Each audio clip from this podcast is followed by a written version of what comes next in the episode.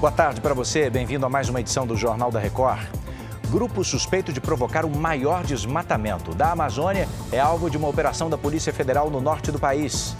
O mundo registrou esse ano mês de novembro mais quente da história. É agora, no JR. Oferecimento: Bradesco. Quem conhece o truque não cai em cilada. A Polícia Federal fez hoje uma operação contra uma quadrilha que invadia e desmatava terras da União, no norte e no centro-oeste do país. Olá, Edson Carvalho. Como é que esse grupo criminoso atuava, hein? Olá, Edu. O grupo investigado é suspeito de ter devastado ilegalmente mais de 22 mil hectares de floresta só no Pará para criar gado. Segundo as investigações, sócios e funcionários de empresas envolvidas inseriam dados em sistemas de terras da União e fraudavam cadastros de áreas públicas para a falsificação de documentos. Também foi alvo o escritório de uma advogada que teria acesso privilegiado ao sistema de uma autarquia ambiental federal.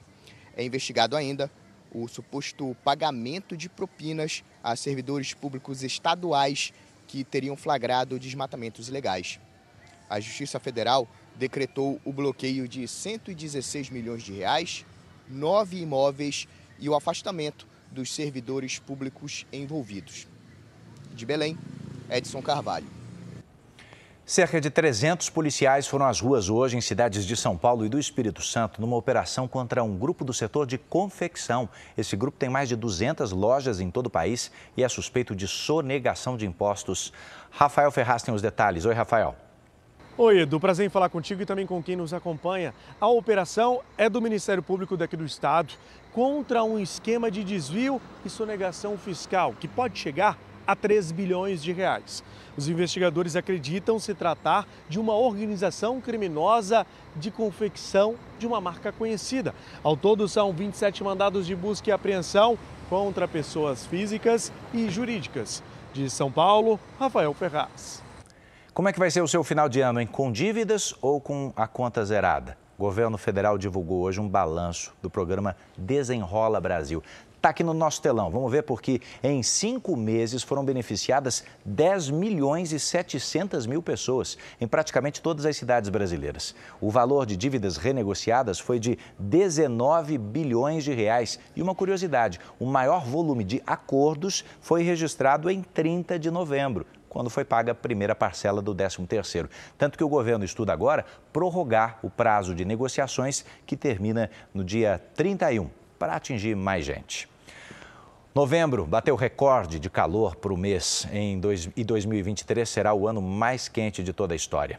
De acordo com o Serviço de Mudanças Climáticas Copérnicos, novembro foi o, o sexto mês seguido com recorde de calor neste ano.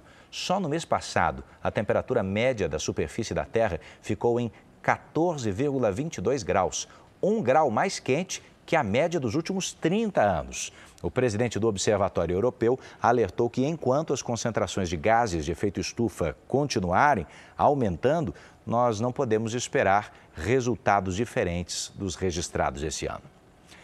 O governo das Filipinas suspendeu temporariamente o transporte de ônibus entre duas cidades do país depois que um acidente matou 16 pessoas.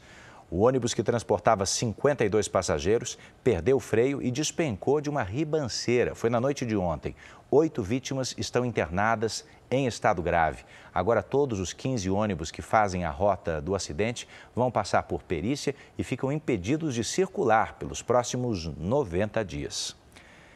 Essa edição está terminando, mas você também pode ouvir as notícias do Jornal da Record aí na sua plataforma de áudio. Hein? Mais informações no r7.com e nas nossas redes sociais. Bora para a próxima?